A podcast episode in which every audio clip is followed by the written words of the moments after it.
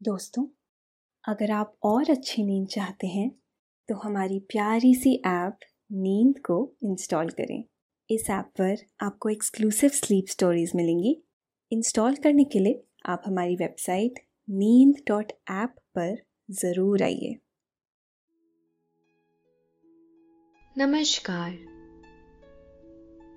मैं हूँ शाम भवी। और आज मैं प्रस्तुत करती हूँ हृदय विहारी द्वारा संकलित और लोक कथाओं से प्रेरित एक कहानी। कहानी तेनाली रामा की और चोरों की। तेनाली रामा विजयनगर साम्राज्य के राजा कृष्णदेव राय के अष्ट दिग्गजों में से एक थे। कृष्णदेव राय के दरबार में वे एक विदूषक के रूप में नियुक्त थे।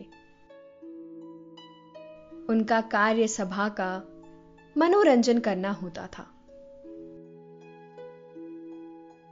तेनालीरामा पूरे विजयनगर में उनकी सूझबूझ के लिए जाने जाते थे। कृष्णदेव राय के वे बहुत अच्छे सलाहकार थे। वह अपने चतुराई और मजाकिया स्वभाव के कारण कई बार स्वयं महाराज की जान बचाई थी। एक रात, कैसे जब तेनाली रामा ने जाना कि चोर उनके घर में सेंध लगाने की योजना बना रहे हैं। तब कैसे अपनी सूझबूझ से तेनाली रामा ने चोरों को ही बेवकूफ़ बना दिया? और कैसे तेनाली रामा ने चोरों से अपने बाग की सिंचाई करवाई? जानेंगे आज की कहानी में। लेकिन इस कहानी को सुनने से पहले आप अपने आसपास की सारी लाइट्स ऑफ़ कर लीजिए। आराम से लेट जाइए। अपनी आँखें धीरे धीरे बंद कर लीजिए।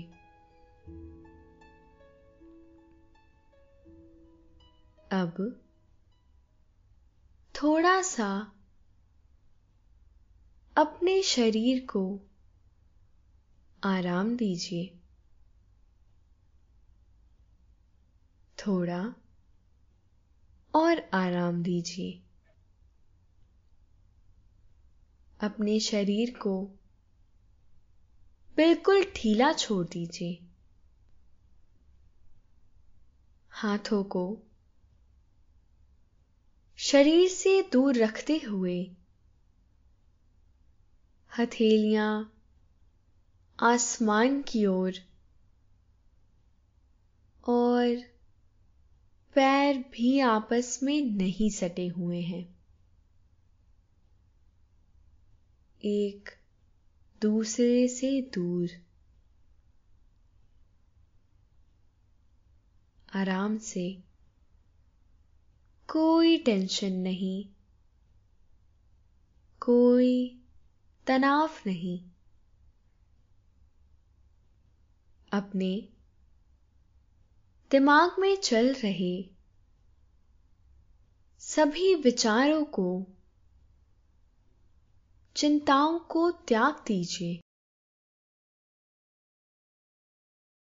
एक, शांति महसूस करिए। महसूस करिए कि एक शांति आपके अंदर प्रवेश कर रही है। गहरी सांस लें।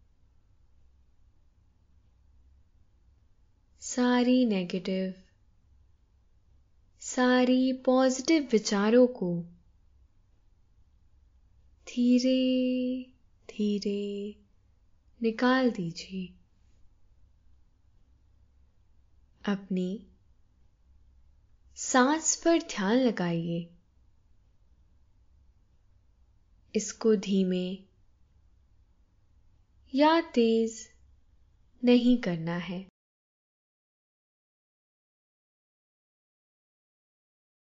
बस। ध्यान देना है कि कैसे वो आपके नाक गले में होते हुए फेफड़ों में आ रही है और आपके फेफड़े फूल रहे हैं। फिर कैसे वो आपके फेफड़ों से वापस गले और नाक के माध्यम से वापस निकल रही है? और आपके फेफड़े थोड़े सिकुड़ रहे हैं। मन शांत, एकदम शांत होता जा रहा है।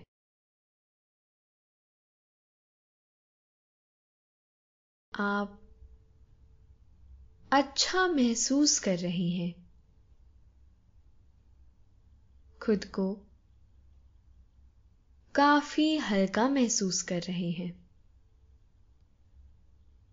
हर तरफ़ शांति है। सुकून है, खामोशी है। तो चलिए,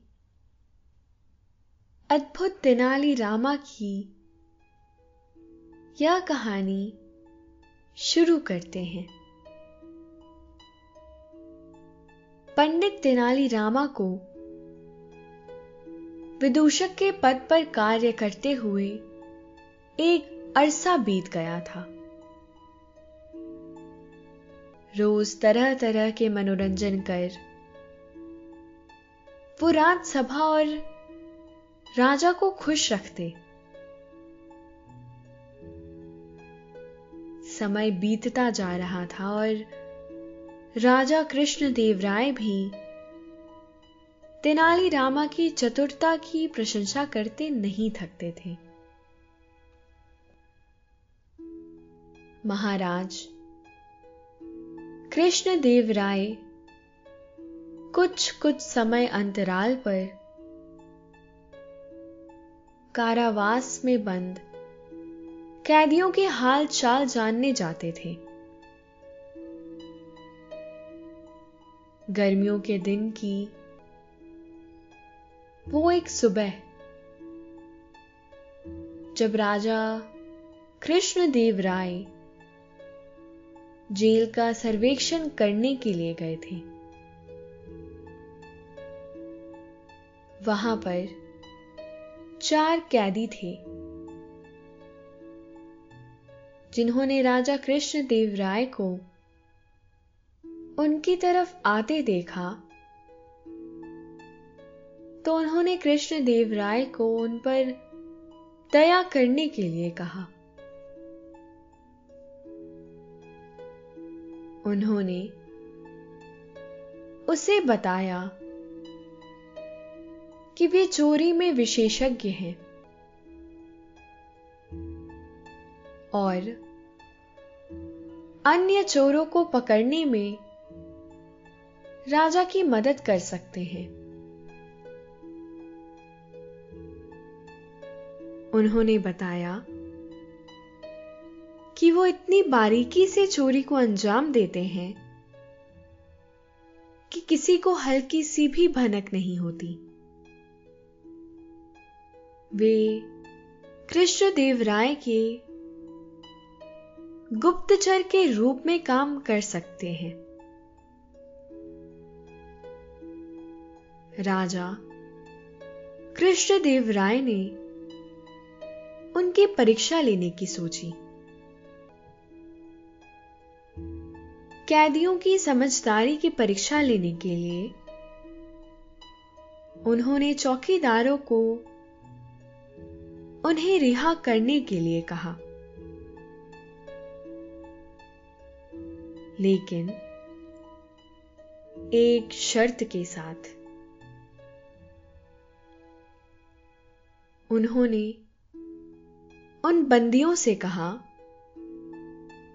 कि वह उन्हें रिहा कर देंगे। और उन्हें अपने जासूस के रूप में नियुक्त करेंगे। अगर वे उनके सलाहकार तेनाली रामा के घर में घुसकर वहाँ से कीमती सामान चुरा सकते हैं। चोर चुनौती के लिए सहमत हुए। उसी दौरान विजयनगर में बहुत अधिक गर्मी पड़ रही थी। वर्षा हो नहीं रही थी। सारे खेत खलिहान अब सूखने लगे थे। ऐसी भीषण गर्मी थी कि सूखे के जैसा हाल हो गया था। नदियों और तालाबों का पानी भी अब बहुत घट गया था। उनमें जल का स्तर बहुत नीचे चला गया था। तेनालीरामा के घर के पीछे भी एक बड़ा बाग था, जिसको वो रंग बिरंगे फूलों से फलों के पौधों से सजा कर रखते थे। पर सूखे के कारण वो बाग भी सूखता जा रहा था। बाकी समय तो बाग बहुत मनोरम होता था। पर इस भीषण गर्मी ने पूरे बाग की रौनक खत्म कर दी थी। उनके बाग के ठीक बीचों बीच एक कुआँ था। कुआँ जिससे पानी लेकर उस सुंदर और मनोरम बाग की सिंचाई की जाती थी। पर अब उस कुएँ का पानी इतना नीचे चला गया था कि पौधों के लिए तो क्या, खुद के कार्यों के लिए भी दो बाल्टी जल खींचना बेहद मुश्किल लग रहा था। तेनालीरामा पूरी इच्छा के बाद भी उस बाग का ख्याल नहीं रख पा रहे थे। अपने बाग को यूँ सूखता देख तेनालीरामा बहुत परेशान थे। एक शाम तेनालीरामा अपनी पत्नी के साथ बाग का निरीक्षण कर रहे थे। और देख रहे थे कि कैसे उनके प्रिय पौधे सूख रहे हैं। और वे दोनों आपस में सिंचाई के विषय में ही चिंतन कर रहे थे। तेनालीरामा सोच रहे थे कि सिंचाई के लिए किसी मजदूर को लगाया जाए ताकि वो उस बाग की देखभाल कर सके। पर फिर उसने सोचा कि अगर मजदूर लगाएँगे तो खर्चा भी बहुत अधिक होगा। और क्या पता मजदूर अच्छे से काम करें या ना भी करें,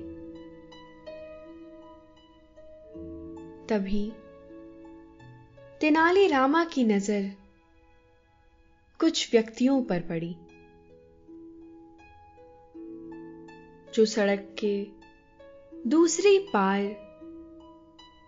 एक वृक्ष के नीचे खड़े तेनाली रामा के मकान की ओर देख रहे थे। और फिर एक दूसरे से संकेत व इशारों में कुछ बात कर रहे थे। ऐसा लग रहा था कि कुछ योजना बना रहे हों। कुशाग्र बुद्धि के स्वामी तेनाली रामा को ये सब समझने में देर नहीं लगी कि ये सेंध मार है और चोरी करने के इरादे से ही उसके मकान का मुआयना कर रहे हैं। तेनाली रामा ठहरे ज्ञानी वे चोरों को सबक सिखाना चाहते थे। तभी तेनाली रामा के मस्तिष्क में एक ऐसी युक्ति आई, जिससे बाग की सिंचाई भी हो जाएगी और चोर भी एक बढ़िया सबक सीख जाएँगे। उन चोरों को सुनाई दे, इसलिए तेनाली रामा ने ऊँची ऊँची आवाज़ में अपनी पत्नी से कहा, शारदा, सूखे के दिन हैं और हर तरफ़ गरीबी है। चोर डाकू बहुत घूम रहे हैं। हमें अपने धन और गहनों का ध्यान रखना होगा। अभी हमारा घर नया है और घर में कोई ज़्यादा सुरक्षित स्थान भी नहीं है। और महाराज मुझ पर बहुत प्रसन्न रहते हैं। इस कारण उन्होंने मुझे बहुत सा धन भी दे रखा है। हमें अपने धन को कहीं छुपाना होगा। तुम अपने सभी गहनों और अशरफियों को उस बड़े संदूक घर में रख दो।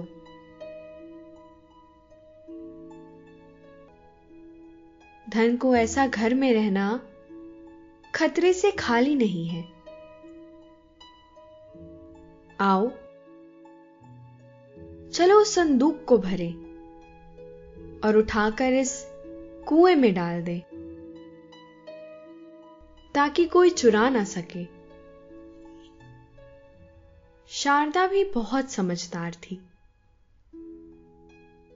और उसे अपनी पति की योजना समझने में देर ना लगी। वो मुस्कुरा दी और बोली, हाँ, आप सही कह रहे हो। मैं अपने गहने चोरी नहीं होने दूँगी। सभी उस बड़े संदूक घर में रख दूँगी। और अपना धन भी उसी में रख दूँगी। ये सब बातें चोरों का ध्यान आकर्षित करने के लिए काफ़ी थी। उन चोरों का ध्यान अब तेनाली रामा के घर में हो रही हलचलों पर था। अपनी बात कहकर। शारदा तेनाली रामा के साथ घर के भीतर चली गई। मन ही मन में तेनालीरामा कह रहे थे, आज इन चोरों को ढंग का कुछ काम करने का मौका मिलेगा। अपने बाग की सिंचाई भी हो जाएगी। पति पत्नी ने एक बड़ा संदूक लिया और मिलकर उस संदूक में भारी भारी कंकर पत्थर भरने शुरू कर दिए। शारदा ने उसमें मसाले कूटने वाला बड़ा पत्थर भी डाल दिया ताकि चोरों को उनकी नानी याद आ जाए। कंकर पत्थरों से भरे उस संदूक को घसीटते हुए जितनी तेज आवाज़ वो कर सकते थे। करते हुए तेनाली रामा और उनकी पत्नी कुएँ की ओर ले जा रहे हैं। वहाँ कुएँ के पास जाकर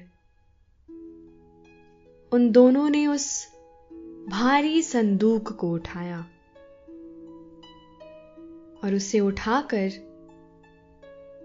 कुएँ में फेंक दिया। संदूक के पानी में गिरते ही बहुत तेज आवाज़ आई। छपाक, जिससे दीवारों पर कान लगाए चोरों के कान खड़े हो गए। और उनके चेहरे पर एक कुटिल मुस्कान तैर गई। तेनाली रामा फिर ऊँचे स्वर में बोले, शारदा, अब हमारा धन सुरक्षित है। अब हमें कोई खतरा नहीं। हम अपना सारा धन इस कुएँ में डाल रहे हैं। भला किसी को कैसे पता चलेगा कि हमने, हमारा धन अपने बाग के बीच वाले कुएँ में डाला है? उधर, घर के पिछवाड़े खड़े चोर, मन ही मन मुस्काए।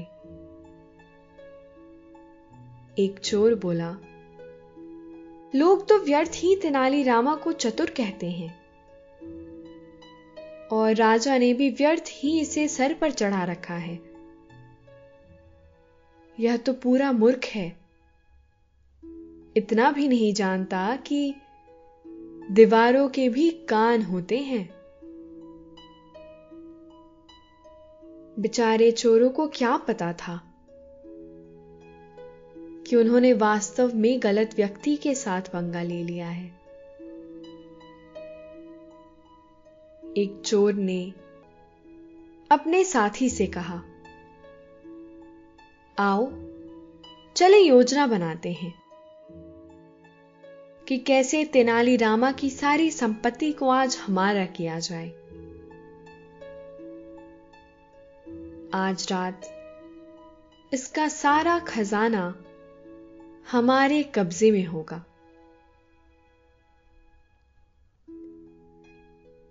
खुशी से नाचते गाते चोर योजना बनाने लगे कि कैसे तेनाली के खजाने को लूटा जाए। इसी बीच तेनाली रामा ने शारदा के साथ मिलकर अपने बाग में क्यारियाँ बना दी थी। क्यारियाँ कुछ ऐसे बनाई गई थी कि उनके ज़रिए पूरे बाग में पानी की सिंचाई हो जाए। वो अपने बाग को देखकर मुस्कुरा रहे थे। उन्हें यह विश्वास था कि थोड़ी देर में ही उनके बाग का सूखा खत्म हो जाएगा। थोड़ी देर में ही कुछ इस तरह से इंतज़ाम किया जा चुका था कि कुएँ से निकाला पानी बाग तक पहुँच जाए। रात हुई और सभी चोर अपनी योजना को अंजाम देने आए। वे बिल्कुल चुपके से दीवार लांग कर तेनाली रामा के बाग में प्रवेश कर गए थे। वे क्षणे शणे मसाल के सहारे कुएँ के पास गए और वहाँ से संदूक को देखने लगे। उनकी योजना ये थी कि वो कुएँ के जल को बाहर निकाल देंगे, ताकि उन्हें संदूक दिखाई दे। इधर, तेनाली रामा अपनी पत्नी के साथ देखने लगे। चोरों की मेहनत।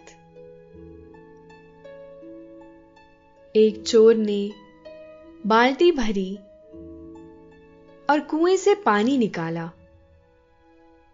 और बाहर फेंक दिया। इसी तरह बाकी के चोर भी अनुसरण करने लगे। वे बाल्टी भरते और कुएँ से पानी निकालते और धरती में उड़ेल देते। पानी बहुत नीचे था। चोरों को भी थकान हो रही थी। पर फिर भी वो पानी निकाले जा रहे थे कि उन्हें संदूक दिखाई दे सके। उधर तेनाली रामा और उनकी पत्नी चोरों की मेहनत को देखकर खुश हो रहे थे। क्यारियों की ओर बहते। जल से तेनाली रामा के पौधे भी अपनी प्यास बुझा रहे थे। चोर। धन के लोभ में लगातार पानी निकाले जा रहे थे और ज़मीन पर उडाले जा रहे थे। उन्हें पानी निकालते निकालते अब सुबह के चार बज गए। वे पसीने से पूरी तरह से तरबतर हो गए थे। तब कहीं जाकर उन्हें संदूक का एक कोना दिखाई दिया। चोरों के चेहरे पर संतुष्टि आ गई थी। कि चलो आखिरकार उन्हें खजाना मिलेगा। फिर क्या था?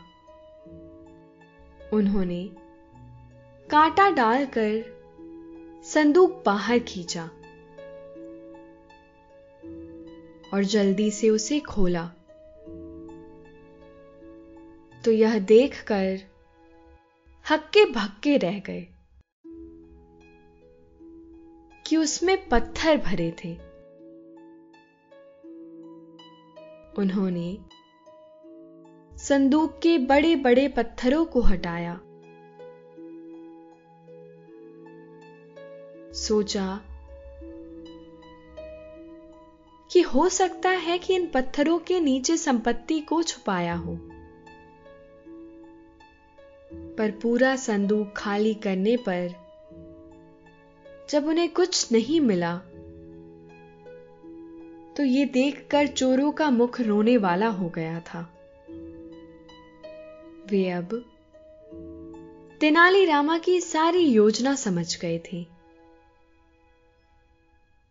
वे समझ गए थे कि उनके साथ मज़ाक हुआ है। उन्हें बेवकूफ़ बनाया गया है। तेनाली रामा ने देखा कि अब बागों में अच्छे से सिंचाई हो गई है। तो तेनाली रामा धीरे से उनके पास जाते हैं और कहते हैं, आप सबका बहुत बहुत धन्यवाद। आप सबकी विजय से मेरे बाग की सिंचाई हो गई। तेनालीरामा के ये शब्द चोरों का खून सुखाने के लिए काफ़ी थे। अब तो चोर सिर पर पैर रखकर भागे कि मूर्ख तो पहले बन ही चुके हैं। अब कहीं पकड़े ना जाएँ। पर तेनालीरामा उनको इतना सहज छोड़ना नहीं चाहते थे। चोरों को कभी दोबारा चोरी ना करने की सीख तो मिल ही चुकी थी। पर उन्हें उनकी पुरानी चोरियों का दंड मिलना भी आवश्यक था। इसी कारण तेनालीरामा ने द्वार पर कुछ सैनिक भी नियुक्त कर रखे थे। जैसे ही वे चोर भागे सैनिकों ने उन्हें पकड़ लिया। दूसरे दिन, जब तेनाली रामा ने उन्हें राज्यसभा में प्रस्तुत किया और पिछली रात की बात राजा को पता चली, उन्होंने तेनाली रामा की बहुत तारीफ़ की और वे खूब हंसे और बोले कभी कभी ऐसा भी होता है कि मेहनत तो कोई करता है और फल कोई और ही खाता है। महाराज ने सारी बात तेनालीरामा को भी बताई कि कैसे उन्होंने ही चोरों को भेजा था। यहाँ खत्म होती है आज की कहानी। कहानी तेनाली रामा और चोरों की। आशा है, आपको कहानी पसंद आई होगी। अब आप भी चिंता मुक्त हो जाइए। निद्रा देवी, आपकी तरफ़ आ रही हैं। आपकी पलकें धीरे धीरे भारी हो रही हैं। निद्रा देवी, आपको अपने मोह पाश में बाँध रही हैं। उन्हें स्वीकारें। अब आप धीरे धीरे नींद की ओर बढ़ते जा रहे हैं। और नींद।